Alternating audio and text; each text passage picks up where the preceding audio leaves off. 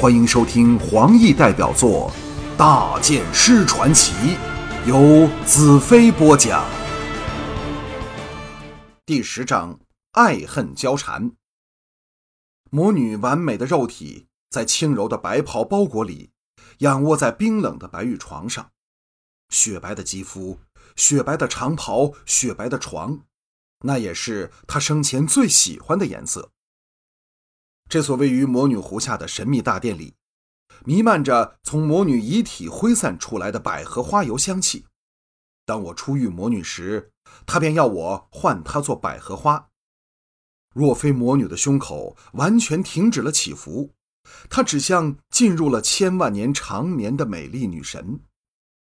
在被大元首暗算而香消玉殒的二十八天后，她的身体奇迹般的一点腐朽的迹象也没有。但他的确死了，一股难以遏制的哀伤涌上心头。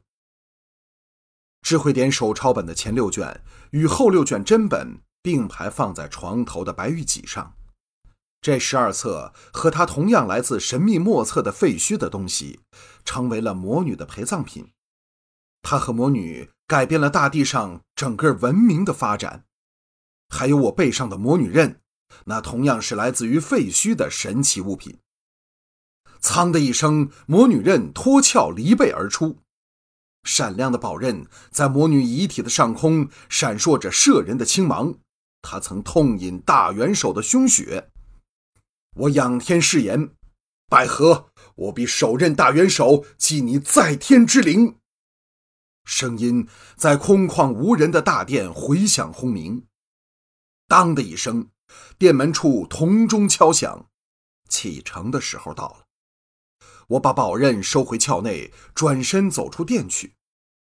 殿门外往上斜伸的宽大石阶，每一级都站了一位美丽的白衣女士，手捧洋油灯，为我照明重返地面的归途。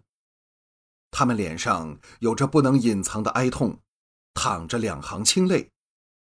嘎嘎声响起。殿门在机轴移动下缓缓闭上，也关上了我一生中最美丽的遭遇，一个短暂却无比动人的梦。我扬手闭上眼睛，强压下沸腾的悲痛。与魔女的初遇就像发生在昨天，最深爱的两名女子，西岐和魔女都先后死了。白云苍狗，世事无常。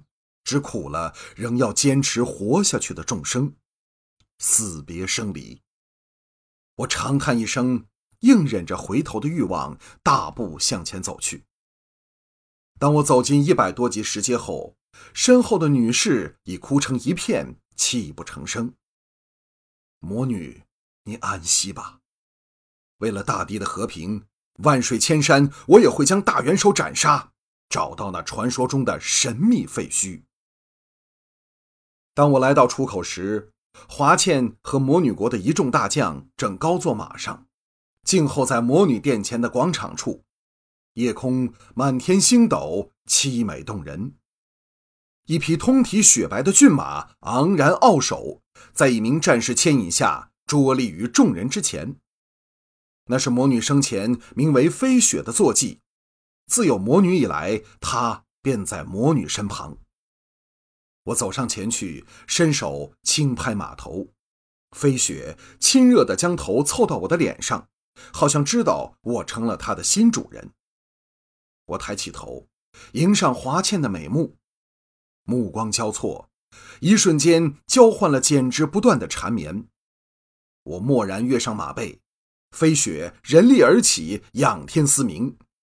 我双腿一夹马腹，飞雪如箭矢般向前奔出。踏上了横跨魔女湖的大桥，华倩和一众将领急忙策马随来，蹄声战鼓般轰响着，一时间天地充满萧煞之意。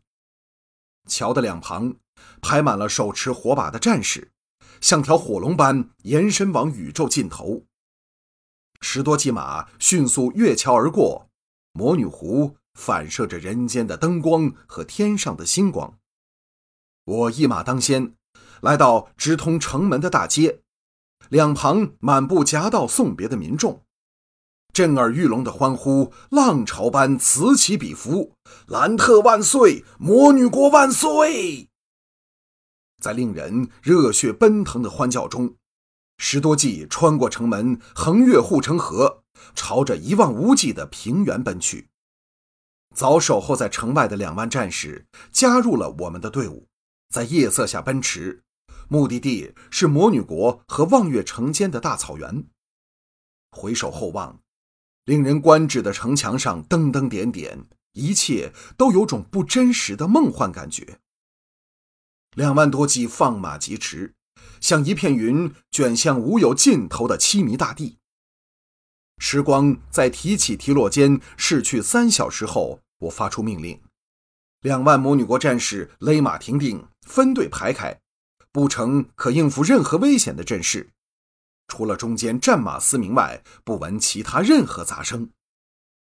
星夜下，前方黑压压一片。帝国的军队已先一步抵达这里。两军遥遥对峙下，气氛沉凝，压得人连呼吸也感到困难。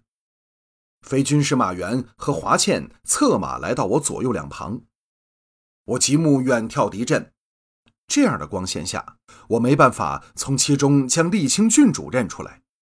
马原沉声道：“兰特公子，沥青的妖妇果然遵守诺言。”只带了两万黑盔骑士前来赴约。华倩轻呼：“有人来了！”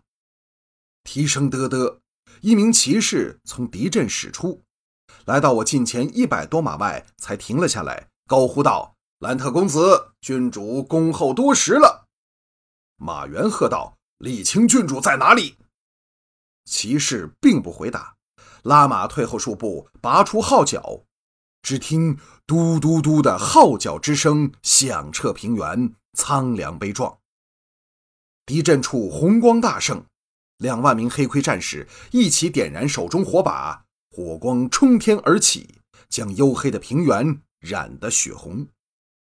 接着，前两排的黑盔战士往左右移开，而其他战士也往后退去，露出了一大片空地。中央出现了一个粉红色的巨型帐篷。骑士收起号角，叫道：“兰特公子，郡主在帐内静候大驾。”一抽马头，赶往退向左旁的队伍。马原皱眉道：“李青弄什么鬼？”华倩待要说话，给我伸手止住。帐内引线灯火，假如我坚持不进去。这种示弱已足以使我们在心理和气势上败了一仗。我沉声道：“你们安心带我回来，即使大元首在帐幕之内，我也有信心能够全身而退。”我一拍飞雪，疾驰而去。帐幕不断在眼前扩大，帝国的军队仍在缓缓远退，显示他们的诚意。我跃下马背，接帐而入。